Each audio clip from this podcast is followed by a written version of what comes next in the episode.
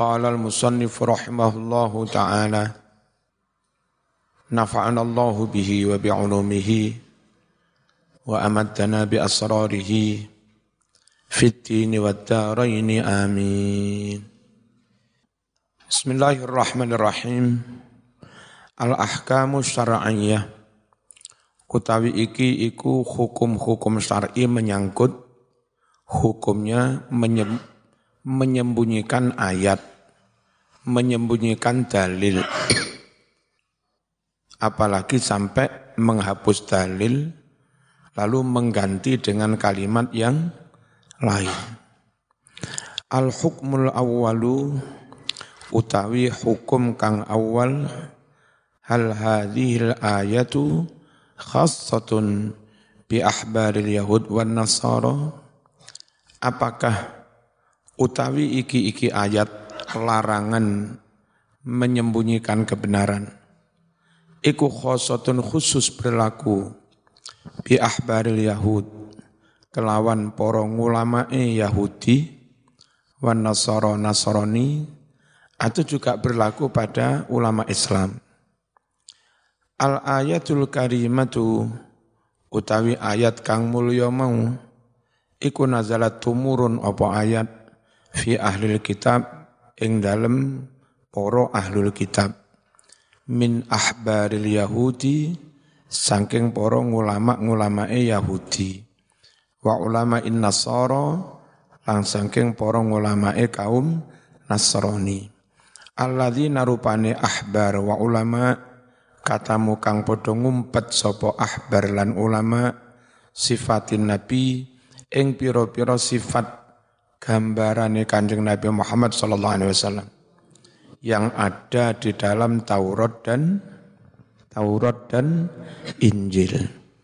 Kama dalla kaya kang wis nuduhake ala dalika atas mengkono-mengkono katamu sifatin nabi. Apa sing nuduhake? Sababun nuzul. Sabab atau asbabun nuzul. Walakinnaha tetapi ini mengkono-mengkono ayat yang melaknati ngumpet dalil, menyembunyikan dalil, iku tasmalu mencakup opo ayat, kulakatimin ing saben-saben uwong kang ngumpet dalil. Li ayatillah ngumpet maring ayat-ayate Allah. Mukhfin tur menyembunyikan li ahkami syariati maring piro-piro hukum syar'i. Kenapa meskipun asbabun nuzulnya kepada ulama Yahudi, tapi pemberlakuan haramnya berlaku kepada siapa pun termasuk kepada para ki, kiai. Enggak boleh menyembunyikan kebe, kebenaran. Li'annal ibrota Krono setune kang dadi patokan kama yaqulu kaya oleh wis padha ngucap sapa ulama ulu usul? Ulama kang ahli usul fikih. Sing dadi patokan itu bukan asbabun nuzulnya tapi yang jadi patokan itu kaidah hukumnya. Asal kaidah hukumnya umum ya berlaku umum meskipun terkait dengan asbabun nuzul Li'annal ibrata krono setuhne kang dadi patokan iku bi umumil lafzi keumuman lafadznya. La bi khususis sababi bukan sebab yang khusus. Wal ayatu waradan ammatan utawi ayat mau iku waradat tumeko opo ayat ammatan halih bersifat am. Bisi ismil maf'ul kelawan anggunakake isim maf'ul, isim mausul. Piye? Innal ladzina yaktumuna. Setuhne kabeh wong kang ngumpet. Berarti enggak hanya enggak hanya untuk ulama Yahu Yahudi kabeh. Ya termasuk ustad-ustad kok ngumpet menyembunyikan kebenaran. Kunut renek dalile. Yo konangan sampean. Kabiro renek dalile jereke padahal ono Iku jenenge sampean ngumpet, ngumpet menyembu, menyembunyikan. Kena laknat ayat ini.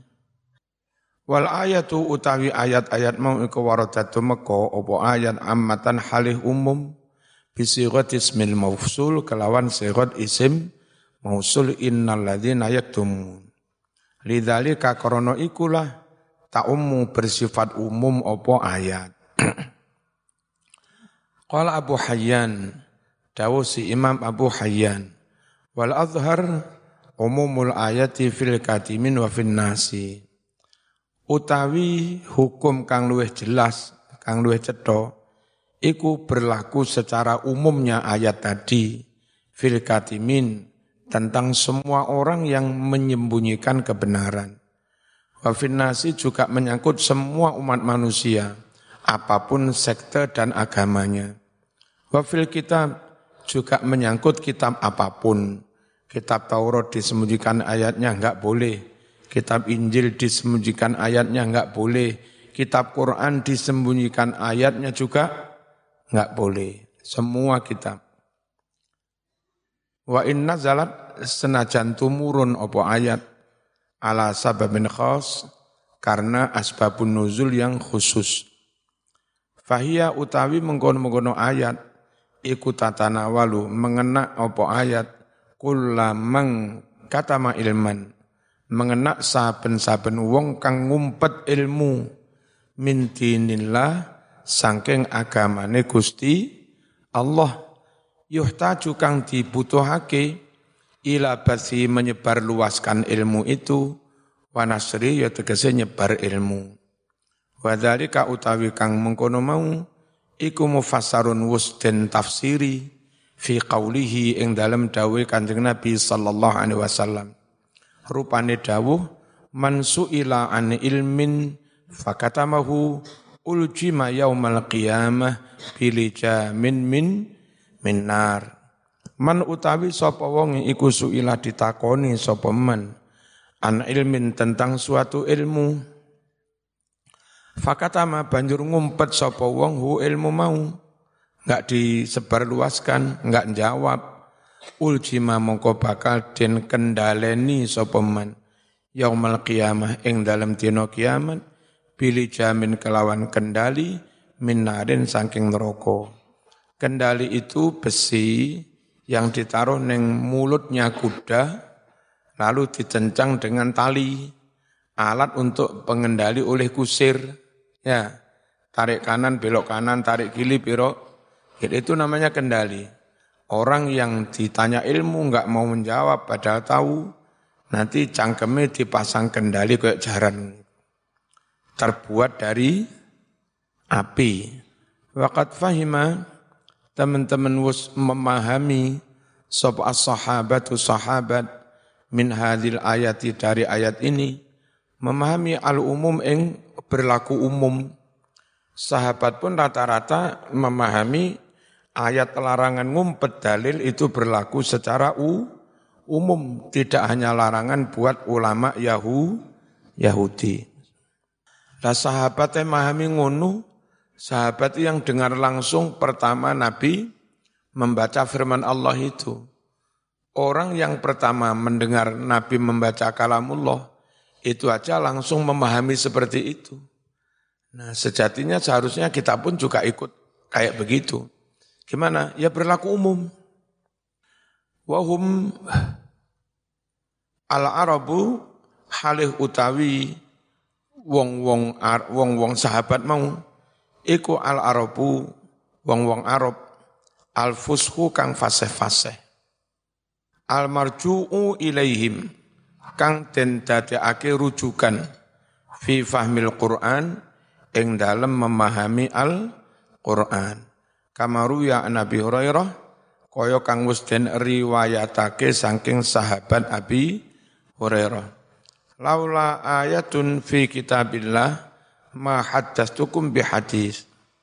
Lamun ora ono ayat iki lho, ayat innalladzina yaktumun. Lamun ora ono ayat iku fi kitabillah dalam Al-Qur'an ma haddastukum nescaya aku tidak menyampaikan hadis kepadamu bi hadisin dengan satu hadis pun. Abu Hurairah terpaksa ngomong ini karena banyak menceritakan hadis dituduh itu cara dia untuk mendapatkan duit. Nyampaikan hadis dapat duit, nyampaikan hadis dapat duit. Jawab Abu Hurairah, Mas, andai tidak ada ayat yang melarang kami-kami mengumpet il, ilmu, ya, ayat inaladin. Andai enggak ada ayat, enggak ada ayat itu Mas, kami enggak akan enggak akan mau menyampaikan hadis satu pun. Tapi masalahnya kami itu kalau enggak menyampaikan malah do, dosa. Jangan dituduh kami cari roti, cari makanan. Enggak, kami takut dosa kalau enggak kami sampaikan takut takut laknat. Laula ayatun andai tidak ada ayat dalam firman Allah, ma haddastukum niscaya aku tidak men menyampaikan hadis kepadamu. Bihadisin dengan satu hadis pun.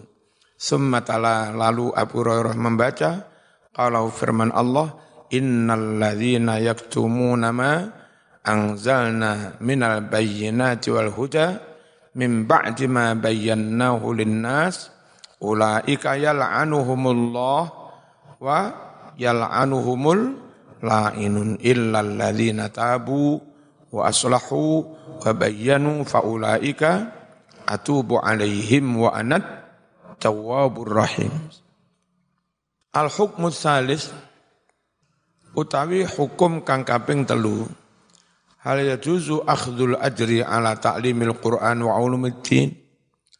Apa wenang mengambil upah karena mengajarkan Al-Qur'an dan ilmu-ilmu agama begini.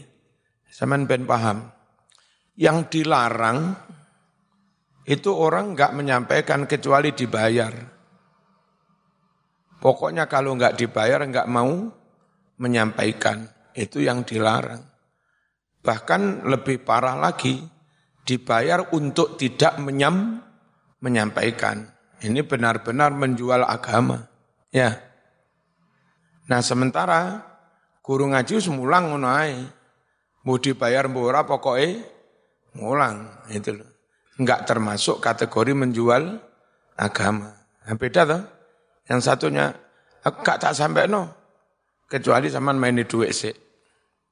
Lek saman gelmene duit, aku ngumpet mas meneng.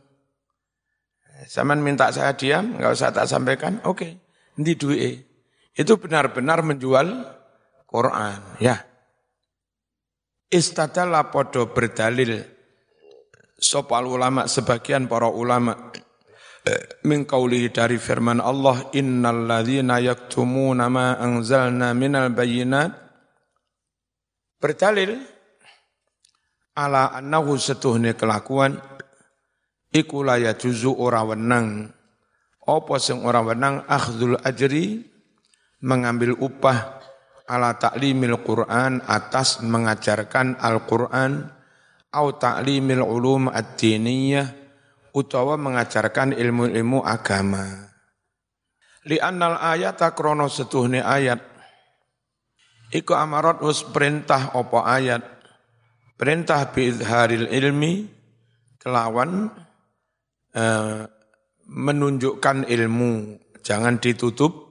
Tutupi. Wa nasrihi lan menyebar luaskan ilmu. Wa adami kitmanihi dan tidak mengumpet ilmu. Wala yastahiqu lan orang ngehai sopo al insanu manungso orang ngehai ajron ing upah ala amalin atas suatu pekerjaan yalzamuhu kang wajib ing wong apa adauhu menunaikannya. Wong kewajiban kok njaluk opah, enggak bener. Itu alasannya yang melarang mengambil u upah bayaran atas taklimul Quran atau taklimul ulum ad-diniyah. Itu tadi, apalagi mengelola pendidikan swasta, kalau nggak ada SPP nggak bisa bayar gu, guru macet. Nah kalau macet terus bagaimana? Akeh masyarakat anak-anak raiso ngaji. Ya, tapi komitmennya kok nggak dibayar nggak mulang bukan. Kita ada yang namanya gendong indit kok. Nah, yang kaya-kaya bayar, yang sedengan bayar biasa, yang yatim-yatim miskin enggak nggak bayar, kan begitu. Jadi Kalau memang benar-benar menjual, mau mulang tenan kecuali bayar. Sementara lembaga-lembaga apalagi di pesantren, itu banyak wali-wali santri yang mengatakan nggak mampu, oleh Mbah Ye malah dibebaskan, nggak bayar. Berarti tiket menjual agama itu nggak ada di kalangan para masai itu. Ya memang perlu narik SPP itu karena membangun butuh duit, lawang rusak butuh duit, sanyo rusak butuh duit, bisaroh guru juga butuh duit. Itu pun pihak dalam masih banyak apa? Apa ini? Nutupi kok nambah ya. Eh, kalau itu sebenarnya bagian dari bentuk wa ta'awanu 'alal birri wa. Pendidikan agama enggak diselenggarakan enggak mungkin. Kalau itu kiai tok juga keberatan, sapa kiai suke. Kalau guru-guru untuk anak bojo kon mulang radio bisaroh juga keberatan keberatan waktunya habis, enggak iso kerja, sementara enggak diberi bisa bisaroh juga enggak mungkin. Akhirnya ya sudah terjadi bentuk konkret apik wa ta'awanu 'alal birri wa taqwa. Orang tua anaknya dididik, orang tua membantu SPP, kiai juga membantu bangun, enggak minta bantu-bantuan, plus kadang menutup kalau dari SPP masih ku, kurang, kalau full semua dari kiai, kiai juga keberatan. Ya. Bismillahirrahmanirrahim. Wujudnya apa nanti hasil semuanya itu sampai sekarang Islam di Indonesia tetap les, lestari. Nah, sementara beberapa negara yang melarang narik upah itu negara yang full menghandle pendidikan agama. Sementara kemampuan anggaran negara juga ter, terbatas. Kayak Malaysia, Malaysia, Saudi, itu nggak boleh swasta-swasta pribadi mendirikan lembaga. Semuanya full dihandle kerajaan. Nah, kerajaan duwe yo didik. Apa akibatnya? Kadang sak desa, desa itu hanya ada satu TPK di kali apa?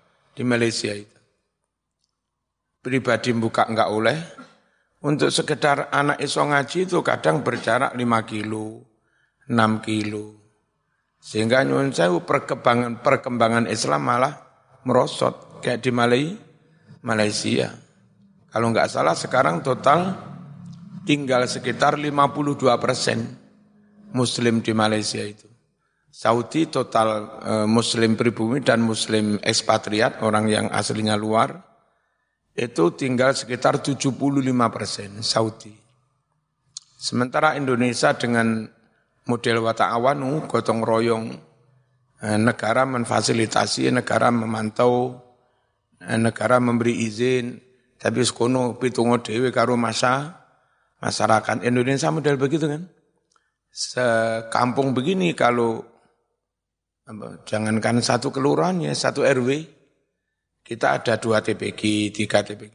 Ini ada TPG, terus masjid kampung ada TPG, ya. Terus Salman bawah itu ada TPG.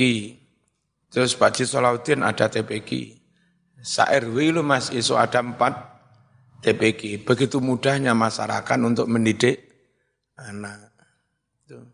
Kalau saya ikut pendapat boleh, apa, boleh mengambil sekedar upah lelah, nggak menjual. Sampai sekarang persentase jumlah Muslim Indonesia tetap termasuk kategori tertinggi, mendekati angka 90 per persen. Padahal perkembangan agamanya enggak di backup negara. Enggak ditanggung negara, tapi gotong royong ini ternyata malah lebih efektif ya, daripada apa dijamin oleh negara. Jumlah sekolah yang milik Depak itu yang negeri sama yang swasta ya lebih banyak yang swasta. Kayak di Lamongan misalnya, Man Man itu ya di man kota itu. Kalau nggak salah ada satu man apa ya apa Lamongan. Nah aliyah yang swasta ya ratu, ratusan. Jadi ya itulah kemampuan negara mem, mem, mem, apa, membiayai penyelenggaraan pendi, pendidikan. Itu kalau swasta nggak boleh buka, ratusan anak nggak sekolah alia. Di daerah zaman juga mungkin sama. Di Jawa Timur itu yang milik Ma'arif, itu sebelas ribuan lebih lembaga. Yang milik negara mau Diknas, mau Kemenak, ya paling hanya mentok seribu sekian. Sa Blitar misalnya. Blitar itu ada man kota, ada man telogo, terus ada man kunir, ada man ulingi. Piro itu? Papat. Papat atau lima. Man telogo, man ulingi, man kota, man kunir. Ya. Terus di mana? Ya sekitar papat itu. Sementara yang milik NU sak kecamatan itu limo bar. Terus dilarang menarik SPP enggak ada ta'awun, enggak ada gotong royong kan mati semua. Bismillahirrahmanirrahim. Wala yastahiqulan orang hai sopo al insanu manungso orang hai ajron ing upah ala amalin atas suatu perbuatan pekerjaan yalzamu kang wajib hu ing insan opo adahu menunaikan pekerjaan itu kama la yastahiqu kaya oleh orang ngehai sapa insan al ajro ing upah ala salati atas ngelakoni salat. Mari salat ndi upah ya kowe salat. Ya kan enggak boleh begitu. Kewajiban kok njaluk upah. Bedanya Mas, salat enggak boleh njaluk upah, itu enggak enggak memberi manfaat sama sekali pada orang lain. Full itu hanya untuk dirimu. Kewajiban yang untuk dirimu kok njaluk upah. Nah sementara yang namanya khutbah Jum'ah, mulang, itu ya kewajiban, tapi kemanfaatannya untuk orang lain.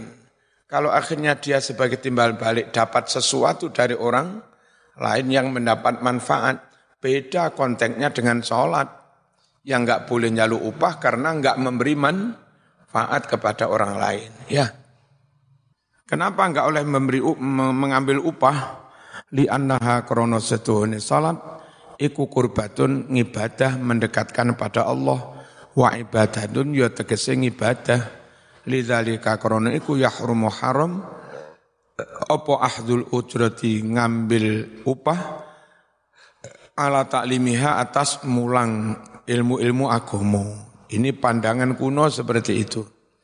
Tapi harus tahu sampean bahwa ulama di zaman kerajaan kuno zaman Abbasiyah, Utsmaniyah, zaman Umayy, Umayyah itu memang ada auqaf, ada eh, apa itu eh, magonim, harta-harta rampasan perang ada faid yang itu dikelola negara untuk digajikan kepada para ulama. Sehingga ketika ulama itu ngajar nggak usah ngambil upah, ya memang sudah digaji. Gitu loh. Ya, Ustadz-Ustadz Wahabi digaji Saudi sekitar 20 juta. Lalu kondo, lek Ustadz NU enggak ikhlas. Khutbah aja minta bayaran. Kalau kami lebih ikhlas, mana ada kami minta bayaran. Ya mesti uang sudah digaji 20 juta. Aneh teman. Wong Ustadz NU andai menerima juga enggak banyak. Guru TP kita kan paling 200. Masuk kena diarani apa? Bayar, bayar. Ghaira annal mutaakhirina minal ulama.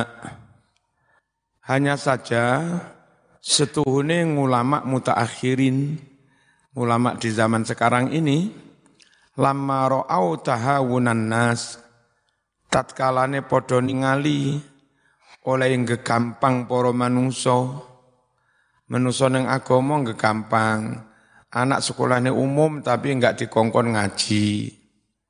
Itu loh. Akhirnya ulama juga berpikir ulang. Lagi tetap haram ambil upah atas mulang ngaji.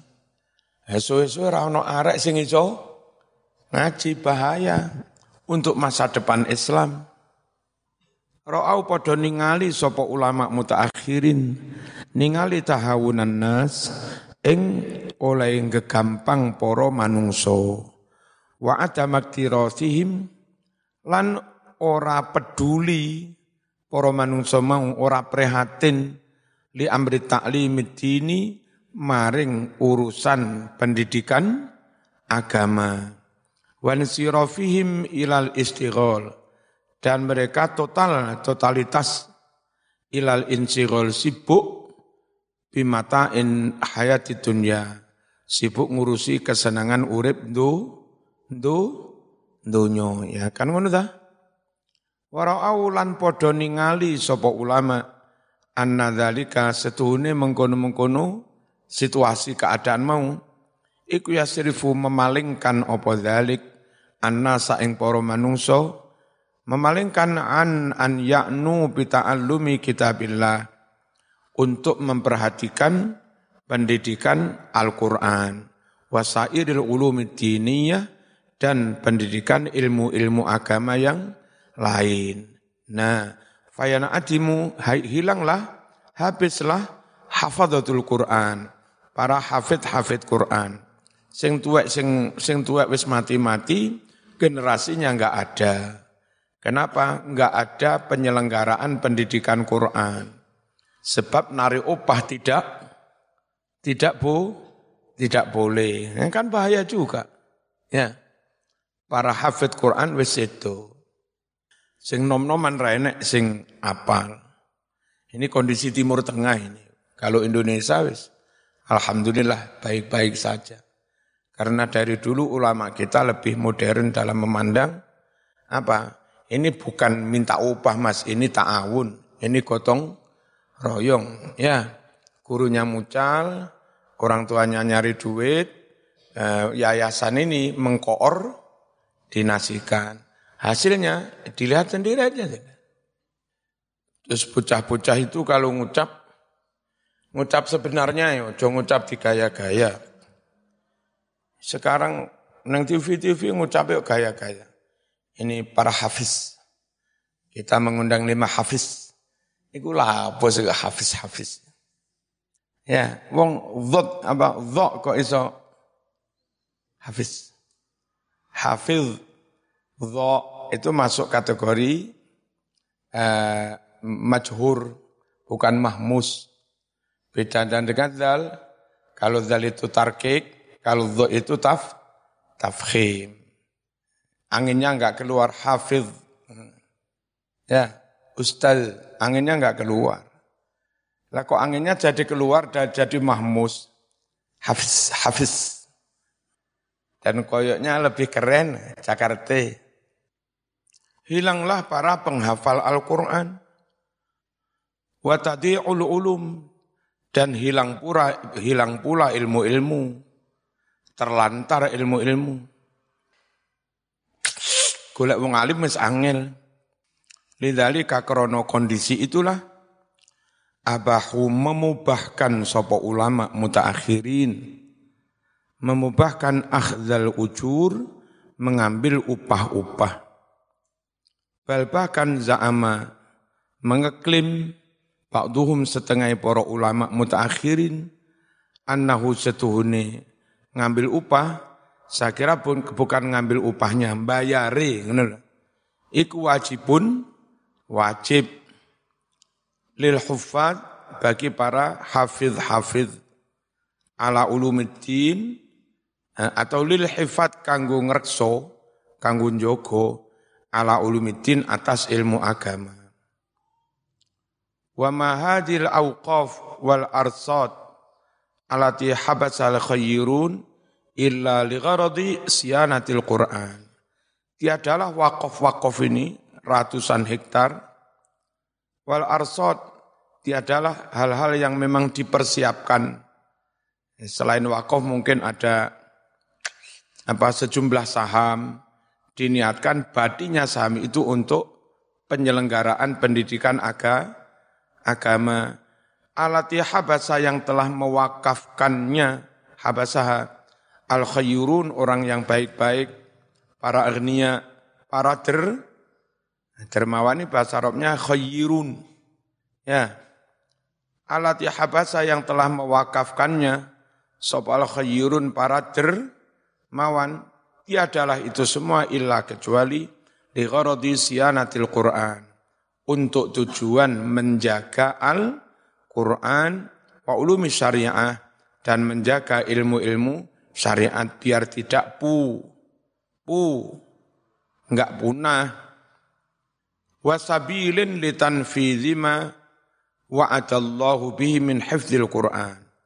Dan supaya itu menjadi jalan untuk merealisasikan apa-apa yang telah dijanjikan Allah min hifzil Quran, yakni Allah berjanji akan menjaga Al-Quran. Mana janji Allah menjaga Quran sampai hari kiamat? Inna nahnu nazzalna dzikra wa inna lahu lahafizun. Kamilah yang menurunkan Al-Quran dan sungguh kami pula yang akan menjaganya. Bentuk konkret merealisasikan jaga Quran, Ya ada lembaga-lembaga itu dan lembaga itu jalan karena ada dana.